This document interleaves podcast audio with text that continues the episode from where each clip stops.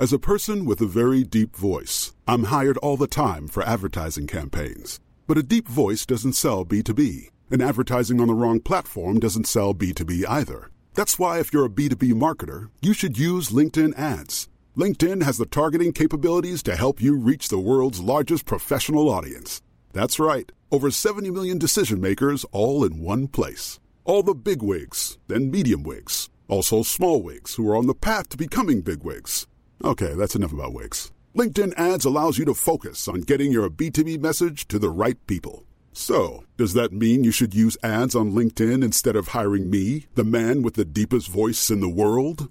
Yes. Yes, it does. Get started today and see why LinkedIn is the place to be to be. We'll even give you a $100 credit on your next campaign. Go to linkedin.com slash results to claim your credit. That's linkedin.com slash results. Terms and conditions apply. Normally, being a little extra might be a bit much, but not when it comes to healthcare. That's why United Healthcare's Health Protector Guard fixed indemnity insurance plans, underwritten by Golden Rule Insurance Company, supplement your primary plan so you manage out of pocket costs. Learn more at uh1.com. Quality sleep is essential for boosting energy, recovery, and well being. So, take your sleep to the next level with Sleep Number. With a Sleep Number smart bed, you can individualize your comfort level and enjoy a better sleep night after night. JD Power ranks Sleep Number number 1 in customer satisfaction with mattresses purchased in-store. And now the Queen Sleep Number C4 smart bed is only $1,599, a saving of $300 only for a limited time. For JD Power 2023 award information, visit jdpower.com/awards. Only at Sleep Number stores or sleepnumber.com.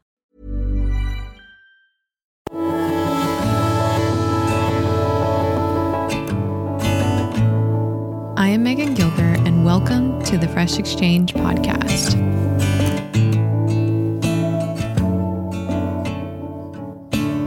First of all, I have to thank you guys for all of your love and support for the first episode. It just really blew me away because when you start something of any kind, you just, I've learned to just have very low expectations for anything on the internet these days and what will be the response. All of you sharing and rating and everything, subscribing, it has meant so much to me to know that this is kind of the right path that we're supposed to go on. And it just really felt special to see that. And I'm just so excited to jump into this next episode, knowing how excited you guys are about this. So, that said, this episode will be different than last week's episode, which was all about intention setting and everything. This episode is going to be about the garden and my recap. What we're going to do is I'm going to recap 2020 and not the year, but the actual garden and my experiences and everything. I'll kind of give some preface about how I'm doing that and everything as well. But then we will also go into what I'm planning for 2021, what I see ahead, and how my intention for 2021 is affecting my garden planning. And for those of you who have asked, I am also going to be discussing how I plan, like what the system is, because it's seems to me that you guys really want to understand that, and I get it. I don't know if it will solve a lot of problems because it's a little nebulous and a little bit, I don't even know the word. We'll see how you guys like it. And then I'm excited to get your messages and have conversations about it. Before we jump in, though,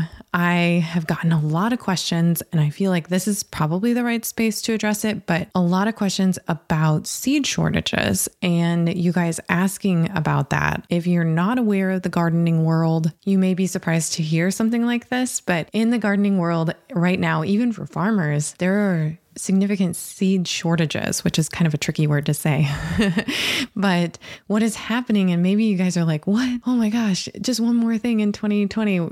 2021. Um, but if you weren't aware, back in 2020, when the pandemic hit, people kind of went nuts about you know, toilet paper, but in America, but it also seeds. Everybody decided to start a garden. We had this strong desire to be self sufficient with our own food sources, which is amazing. And I was so excited to see so many of you go after that. But what has resulted is the demand has been so high that keeping things in stock, even this year, I mean, that last year was hard, but this year we're seeing the same problem, if not at a higher level, because people are kind of just like buying everything up. And on top of that, we still have COVID safety restrictions on shipping and workplace and everything like that. So it becomes harder to get things to us. And a lot of companies like Baker Creek are having to shut down their website. Well, what do we do about that? Um, that's tricky. I think if you are somebody who is a beginner gardener, I wouldn't be looking at getting seeds this year. I would focus on instead going to your local nursery or a local farm. Many farms will sell starts. It's a great way for them to make money. And if you don't want to go through that adventure of starting seeds, don't worry about it. The things that you might want to get seeds for if you are a beginner are like sugar snap peas, which are a great, easy beginner thing to grow from seed, and lettuces. Those are like the two things that I would say buy those. I don't recommend doing a lot of other things as a beginner. Um, maybe if you want to do some zinnias or sunflowers, those are also easy from seed, but everything else is very simple to purchase as a start from your local farmer nursery. And so I would highly suggest that. Now, if you're more of an advanced gardener, I would suggest buying the varieties that you really want. Like I bought certain flowers that I really wanted and from Floret Farms, and I bought some other varieties of tomatoes that I really like that I enjoy growing, and such as like Blue Beauty, Cherokee Purple, and I'm trying to remember the other one that I picked up this year. Oh, Sun Gold. And those ones always sell out anyways in a normal year. So I just immediately knew I wanted those. I have a lot of seeds, and I'm sure some of us that are in a more advanced gardening situation, we have a lot of seeds available to us already. And seeds last, like they kind of diminish in germination over a period of time. But if you have seeds from last year, they're still good. But if you find you have an abundance of them, I see this as an opportunity to make a connection, to build community. And in our community that will be launching in March, March, we will have a section for seed exchange. So you if you find that you have a lot of sugar snaps, awesome. Put them up on there and say, I'm looking for X, you know, maybe a tomato seed or maybe a certain type of basil. And then somebody, you guys can exchange them. And you know what's great about that is now you've made a connection with somebody that maybe has grown that variety before and can give you feedback about what they know about that variety. And then you're learning from each other. And before you know it, you have a buddy. Anytime we're in abundance, particularly in gardening and food, I simply see it as just an opportunity for a connection and community building. So that's what I think that we should be thinking about. Don't be hoarding, don't go crazy. Think about the larger picture of how this can be a positive. And if you're concerned about a variety or you don't have something that you want to maybe adjust and grow something else this year, it's always an opportunity. Don't look at it as a frightening thing because it'll be fine. I promise. so, we can look towards opportunity in these times of scarcity and demand so to speak, that we're in right now. So I hope that gives you guys a little bit of peace of mind. And because I see it as that. Anyways, we're going to get jumping right in here because this is a big topic and I don't want to take too much of your time because I value that you guys are here. And I know that I don't like I don't have the time to listen to super long podcasts. So I want to be really concise with you and give you good information and good insight, but also like not rush through this at the same time. So we're going to jump in. Now, you may be wondering as I start this, how am I recouping all this information in my head? Well, some of it I do keep mentally, which isn't a good practice, but some of it is also stuff that I keep in a notebook. Now, I have a garden journal, and on our community website, I will be posting a sheet that will help guide your own gardening journal yourself for that year. And how I see garden journals aren't necessarily maybe as just like a normal farmer would, in the sense that if you go to any farm, I'm sure you could ask the farmer, like, what does your notebook look like?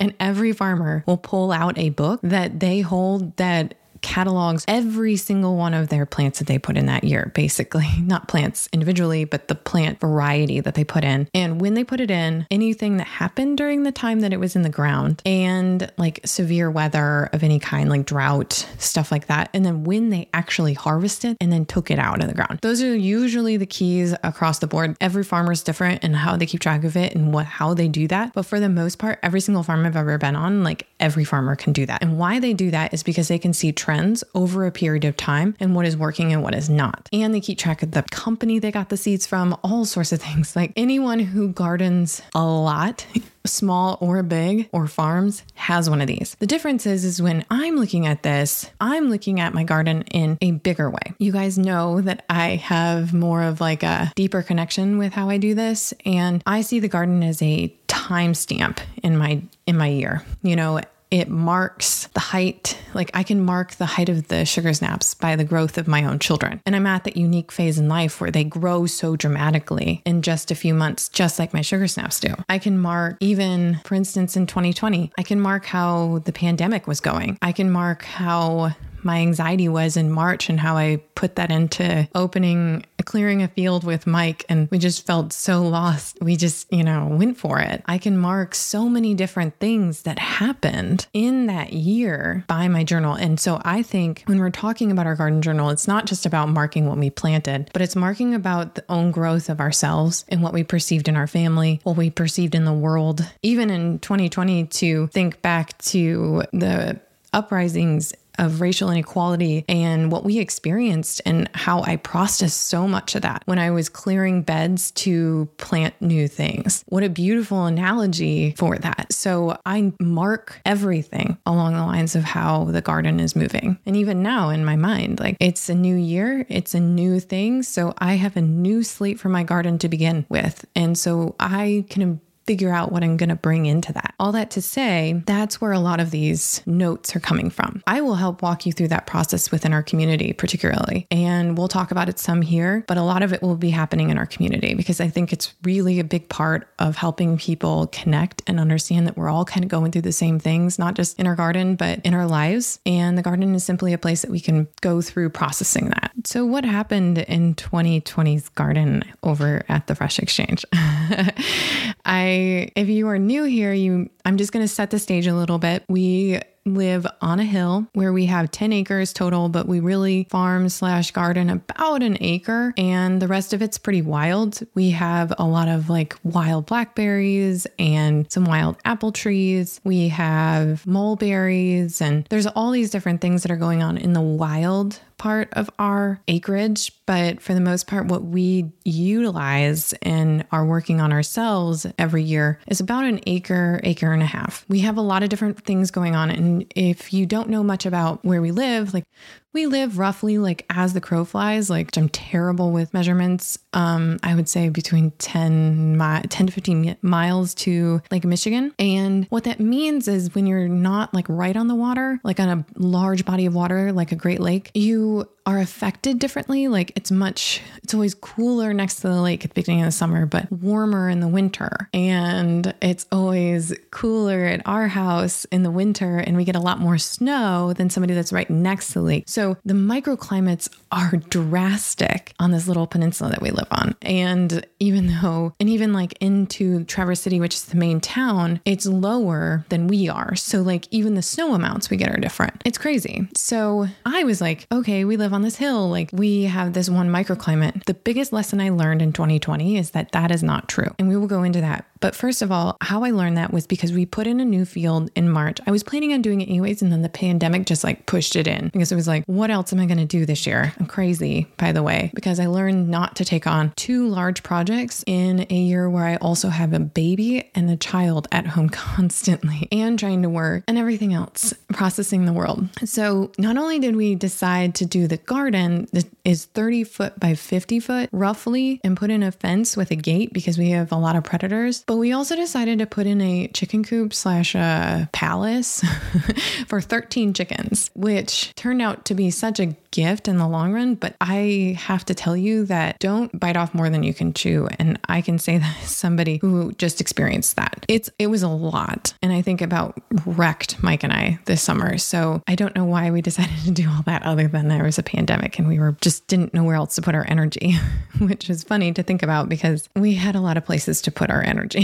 but So that said, we we did all that this year and I when I was going through this, I thought that lower garden would have a very similar climate to the upper garden and you got to understand the lower garden that's large and not in raised beds in the ground. We had to rebuild that soil last year, which was a ton of work. I have a whole blog post about that if you're interested and I'll link to it in the show note. But we also had to eh, or what I didn't realize was that the amount of like water runoff that would be coming down there, the amount of sun that area got. Like it gets sun in the summer from pretty much like 6 a.m. to 10 p.m. because we're on a hill. There isn't many trees around it. It is just full on sun. The other thing is is that our upper garden, which I had gardened for 2 years prior to us doing this, gets sun from basic like from 12 to about 10. So it's pretty shaded for the most part, which is wonderful. But when I was planning my garden, I was really experimenting last year because I was experimenting with like how do tomatoes grow here? How do tomatoes grow there? How do tomatoes grow down here? And can I put different companion plantings around them to deter pests and which ones work better? Well, I learned a ton in that process but I will say that 2020 was a guessing year. It was a lot of guessing. And that may surprise you guys because I think what you guys saw from Instagram may be like, wow, she's like got so much happening. It's so beautiful, but which it was. But there was so many experiments going on, which while we were also building this chicken coop. It was kind of overwhelming, but I'm going to highlight the things that I feel like are the most important to look back at and to learn from. So let's go through some of those. The biggest thing I learned was with the lower garden getting so much sun, it is definitely the best place to plant my tomatoes and my peppers and any hot weather plants because up in the upper garden, because of the amount of shade and with the temperatures the way they are in northern Michigan, like we don't really get many days above 90, maybe like two weeks total in the whole year. So, to really grow tomatoes, you really either need a greenhouse or you need to have a lot of sun. So, the ones in the upper garden just did not produce like the ones in the lower garden. And the more shade they got, the less production. Same thing with tomato or er, with peppers. So, our best producers were down in our lower garden. So, I learned that that I have these basically almost three microclimates, and it all has to do with sun exposure. The other thing I learned with tomatoes was that uh, last year I experimented with starting them earlier. Our cherries thrived with that. I did blueberry tomatoes and cherry tomatoes, and they were so cool like these indigo and red and purple colored heirlooms. And they were so yummy, and the kids loved them. But my blue beauties and any other larger tomato just they died. And I hate admitting that because in my previous years, I did so well with them. And but I had planted them and seeded them later. So I did them in March instead of February. They just were like, I'm done. You didn't get me in the ground fast enough. I'm just done. This is not going to work. and they died even after I got them in the ground, which is fine. It it happens. It was an experiment. I can either find a lot of failure in that or I can look at it as a chance to just grow and learn and be like, well, that didn't work. So we're not doing that again. The other thing I did this year was I did my first squash. I haven't done zucchini, butternut, pumpkins, any of that ever up here. So this was my first year. We just didn't have the space before and the soil enrichment I felt like wasn't good enough. But now that we had this larger field, I was like, let's do it. We're going to have a pumpkin patch. So I grew three types of pumpkins and I told myself if I get one pumpkin, I'm successful. We got about eight or five to eight somewhere i can't remember. We gave away some of them pie pumpkins which were really easy to grow and i very much suggest them. And then we got two larger pumpkins like decorative pumpkins. You can eat them but they're like the cinderella ones and they did really well. They were beautiful but that was all we got because the squash borers took over. We did have a lot of success with our butternut. The vine borers don't like butternut squash so we never had vine problems. The vine borers took over all our pumpkins acorn squash like all of that. We still had a really good good production. I feel a lot of success in that considering what happened. And, but I'm questioning whether I want to do that again.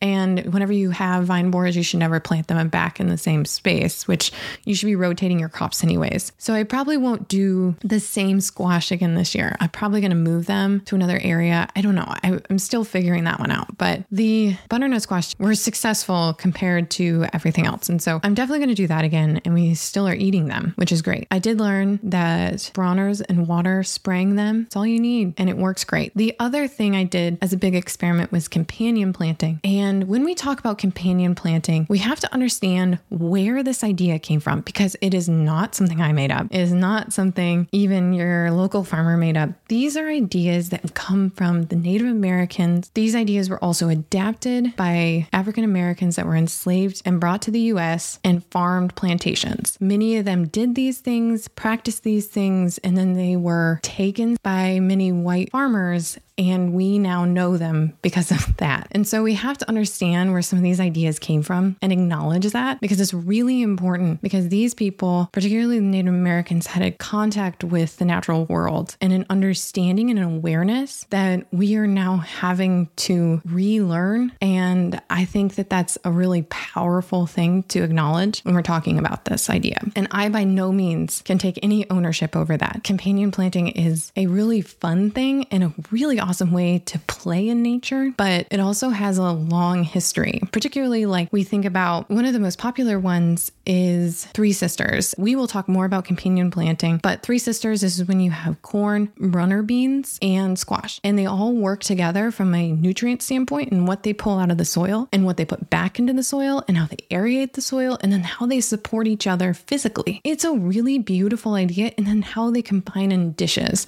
So you might see this conversation coming up whenever you see corn, squash, and beans combined. What I did this year and why I love companion planting is because it helps us utilize nature to do the work for us. And all we have to do is just listen and watch and take note. And usually it's going to fix and adjust itself. Now, it is not foolproof. And I will tell you why it's not foolproof. Because, for instance, one of the companion planting things that I did, these are also can be called guilds. You'll see that in a permaculture concept. And what you're doing is you're utilizing all these plants. You have an anchor plant, which for me, I was using tomatoes, for instance. We'll just use that as my example because that was one of the big ones I was playing with this year. And I placed basil, carrots, borage, and alliums with my tomatoes. They're all planted around each other. The tomato goes up above everything and shades the other things. And what happens is, is that the borage and the alliums, they and the basil and even marigolds, I had marigolds in there too, they all work together to keep away the most destructive bug from tomato plant, which is tomato hornworm. They're huge, they are crazy, and they will demolish your tomato plant in a minute. Like it is overnight, you can lose your whole tomato plant. The amount that that bug can consume is crazy. So and they're always an issue, especially when we talk about planting in rows and monoculture. We're going to see these problems. And when we plant that way, we then need to apply some sort of insecticide. And you can, even if they're natural, quote unquote, the most natural thing is to utilize what nature's already given us, which are these plants. And it, like I said, it is not foolproof. I still found one this year, but there was one, and that one plant did not have any borage or basil with it. But I also had friends that said they did that same idea and they still got a few. So it's not foolproof, but I always have this belief that if nature did that, there's a reason. And we have to trust that bigger picture of nature and just kind of chalk it up to like, we're human. We are also part of nature and these things are part of nature. So we're just going to live in that world of just trusting what we can't understand sometimes. But I did find that this system worked incredibly well and I plan to implement it again. And the plants are so beautiful and fun seeing them work together. It's just beautiful. You can look up more of this. I have some on my Pinterest that I have saved and reading about, but basically, anytime you see companion planting, guilds, those words are technically what I'm talking about here. And that's kind of that idea of polyculture and combining a varying amount of plants to create a ecosystem that allows for ideal growth for everybody. Let's go into my biggest surprises. First of all, if you are planning a chicken coop, I need to tell you in all honesty, it's going to take a very, very long time. And it is a lot of work, especially if you're not just buying a little kit and putting it together. If you're doing that, you probably will be done within a few weeks. If you're building anything from the ground up, even if it's relatively small, plan on at least a month. For us, it took like three, almost four. Actually, it might have been four, and we're not even completely done yet. And I was very surprised by the amount of work it took, and then to get materials and the cost of materials in the middle of the pandemic and the demand on materials. So much work, guys. And it it really was like almost a breaking point this year, like where we were like, forget it, we're gonna give the chickens away. Like I we both were just like going crazy with this thing. So that surprised me. I did not think it was gonna take that long. I think that was one of the biggest ones. The other one was also how well compost works. And somebody made a note in an Instagram message where, like, if you're in a climate where you can grow year round, compost may not be enough, but adding quality compost continually may be really necessary for you, like once a month as you're growing if you grow year round. Whereas for us, I add it sometimes in the spring or in the fall, and usually it's enough. And my chickens do a lot of work now too. And we'll see the outcome of that this year, which is pretty exciting in our lower garden. I definitely say, like, you don't need a ton when it comes to fertilizing. You can play a lot of games, but usually crop rotation and compost are the best ways for you to accomplish really good soil. Another big surprise was that our fruit trees took. Like they just did so much better than I anticipated. And we have four different varieties. We have three different apples, two different pear varieties and different sizes. Eight out of 10 of them survived. I feel a lot of success for that. we probably could have done a better water job watering them, but they were very forgiving. And we only lost one to drought and one to a mower. So it could be worse. The thing that was like the greatest surprise, but also like the greatest joy, I felt like though, was our staggered sunflower wall that, and I'm actually adding and doing a similar plan this year, but I staggered them out. So like we would start having sunflowers in middle July all the way to September. And it was just like the most beautiful thing. It brought in so many birds when the heads were empty and it just, it was so special. So I started some of them inside and then some of them in the ground. And that staggered growth was just really beautiful to see them come and go in this like beautiful rhythm. It was like watching an orchestra or something. Now, let's go to the biggest failures. Like I said, squash was like a success and a failure. I learned a lot, so I don't really deem it a total failure. I just deem it as a moment to learn from. Watering. This is the biggest thing we're getting into this year. We had a lot of downy mildew this year, which we hadn't had in the past. And a lot of it seemed to come from the water and how we were spraying everything from above. So I'm interested to see we're adding drip lines into our lower garden this year and a drip line system in the open beds in the upper garden. The raised beds uh, will be just watered from above, but we didn't have downy mildew in that area. So I'm kind of interested to see what happens this year when we go from below instead of on top. We'll be spending most of May doing that. And another big failure was my blue beauties failing, even though I tried something new. So I kind of already told you that. And then lastly was my lettuces. We had a really weird spring and early summer, and the weather was like really hot and then super cold, and every single one of my lettuces bolted. And I could not, even my arugula, which is usually, even in the shadiest spot, is one of our best producers, not this year. It was terrible.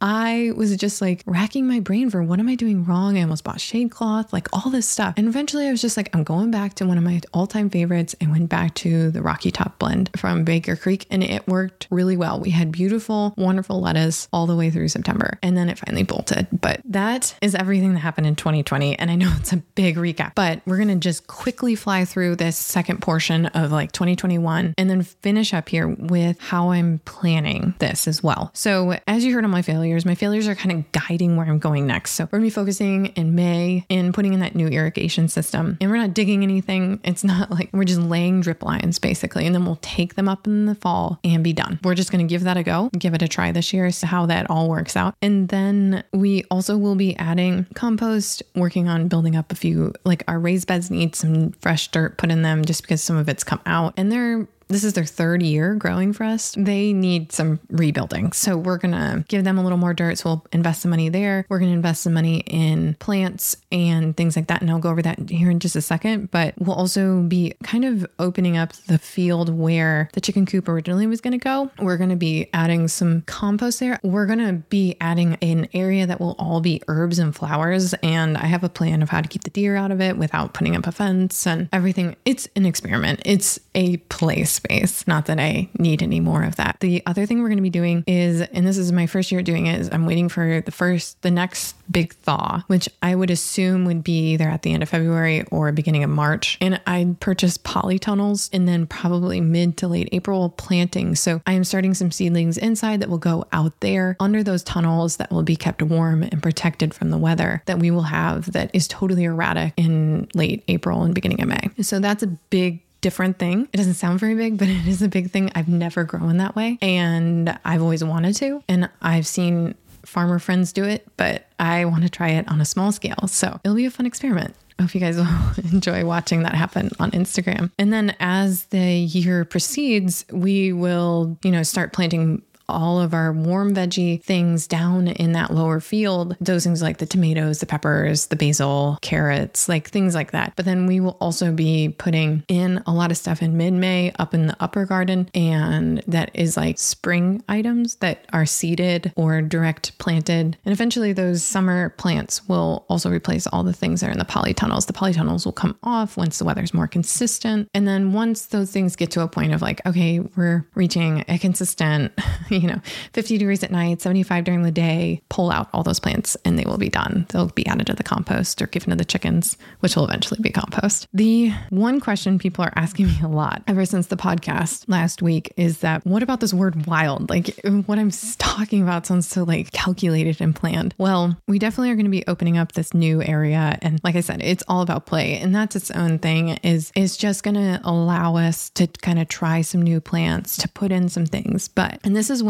we can start talking about how I plan my garden too. But first of all, when we're talking about wild for me and planning the garden this year, I just, I really have this vision and belief that my job this year on this hill is to set a set a foundation for a garden that just feels like a beautiful haven that celebrates the native species and things like that that just feel wild and less like about being contained and controlled. And this last year, I read, and I'm still kind of finishing up the final parts of it because I go back and forth on books, but I read and highly suggest reading Braiding Sweetgrass by Robin Wall Kimmerer. And in it, in the very intro, she talks about the difference between the idea of creation, the creation story, and how it's told in Native American culture and how it's told in Western culture. And I grew up, probably like most of you, understanding creation from the biblical standpoint of Adam and Eve and that's what she's referring to. And she talks about how, in some way, this divide with nature happened in those stories for us as humans. In the Native American culture, this idea of the woman and nature is one and the same. She is part of cultivating and caring and just not controlling nature, not fearing nature. Uh, she is nature. And the whole story is in there. And I'm not going to tell it to you because you, I really suggest you read it yourself. But in Western culture, much of many of us know that, you know, Eve is the one that is the downfall. She eats the apple. The apple is poisonous and it's the original sin. And that kind of creates this relationship where as women, our connection to nature is now evil. We need to distance ourselves, control nature. And I didn't realize how deeply ingrained that had become in my relationship with nature to fear it. But now I'm realizing more and more as a woman that I have this deeper level of intuition with nature. And I want to create a world on our hill here that the natural world of the ground underneath me is as thankful for my presence as I am for its. And that happens through thinking about not about like controlling to keep nature out. So a lot of the things we're adding are like service berries and some other wild berries, elderflower, like all these things. And many times people would be like, well, I need to keep the deer away from those. And I need to make sure the turkeys don't come in and um, to keep bears away. And some of that's true. There are natural ways to do that with herbs. There's lots of ways we can do that.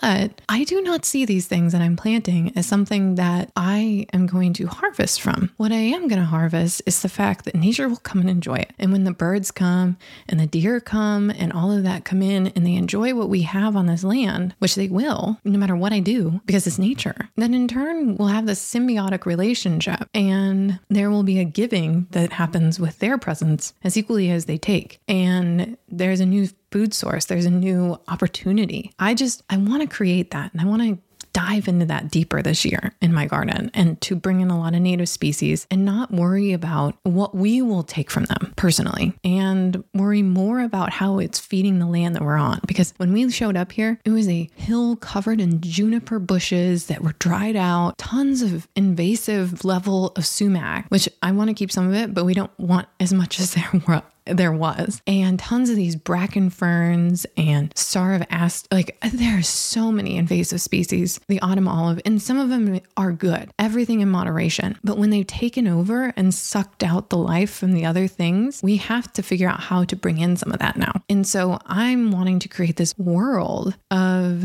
a wild garden, like a forest level of a garden, and bringing all these things together in tune with each other. So it's going to be a couple of years of lot of work in terms of research and understanding and planting and trying and but I see it and this is where we can get into how I perceive the garden in general. That the deeper we become in tune with the natural world and with what we're growing and the plants that are there, the more in tune we come with ourselves and our connection to the greater world. But also, like, it starts to become, it's kind of like I.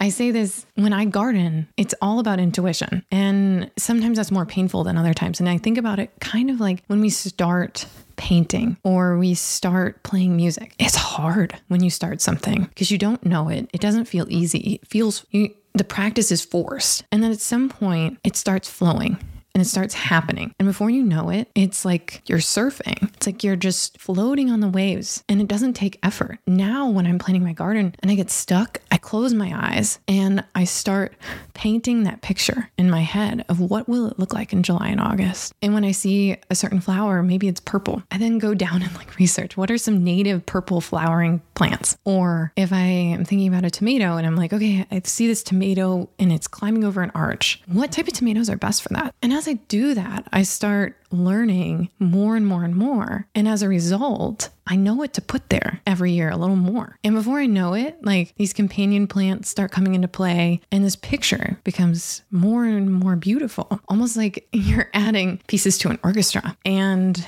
they each get their part to play. When I'm thinking about how I'm gardening, I'm thinking about the plant research itself, but I'm also thinking about how do I want to feel as much as I want it to feed me, like physically and nourish me, but also what is the greater part that it plays in the natural world? Because I want as many varieties as possible. Because the more varieties we have, the more it's good for the bees, the butterflies, the birds, the deer, the air everything and the more variety we're experiencing, which is better for our own health. So that's how I plan the garden. It sounds crazy. And sure, y- you could chalk it up to like permaculture or, you know, you could say that. I just encourage people continually to just get to know the plants. Don't see it as like a one size fits all. You'll learn your land. How I garden here is different than I garden in another place. You know, even like when we had a house miles away, I garden differently here. And some of that's knowledge, some of that's also how this place works where that we're at. So I can give you advice, but ultimately it's going to take the showing up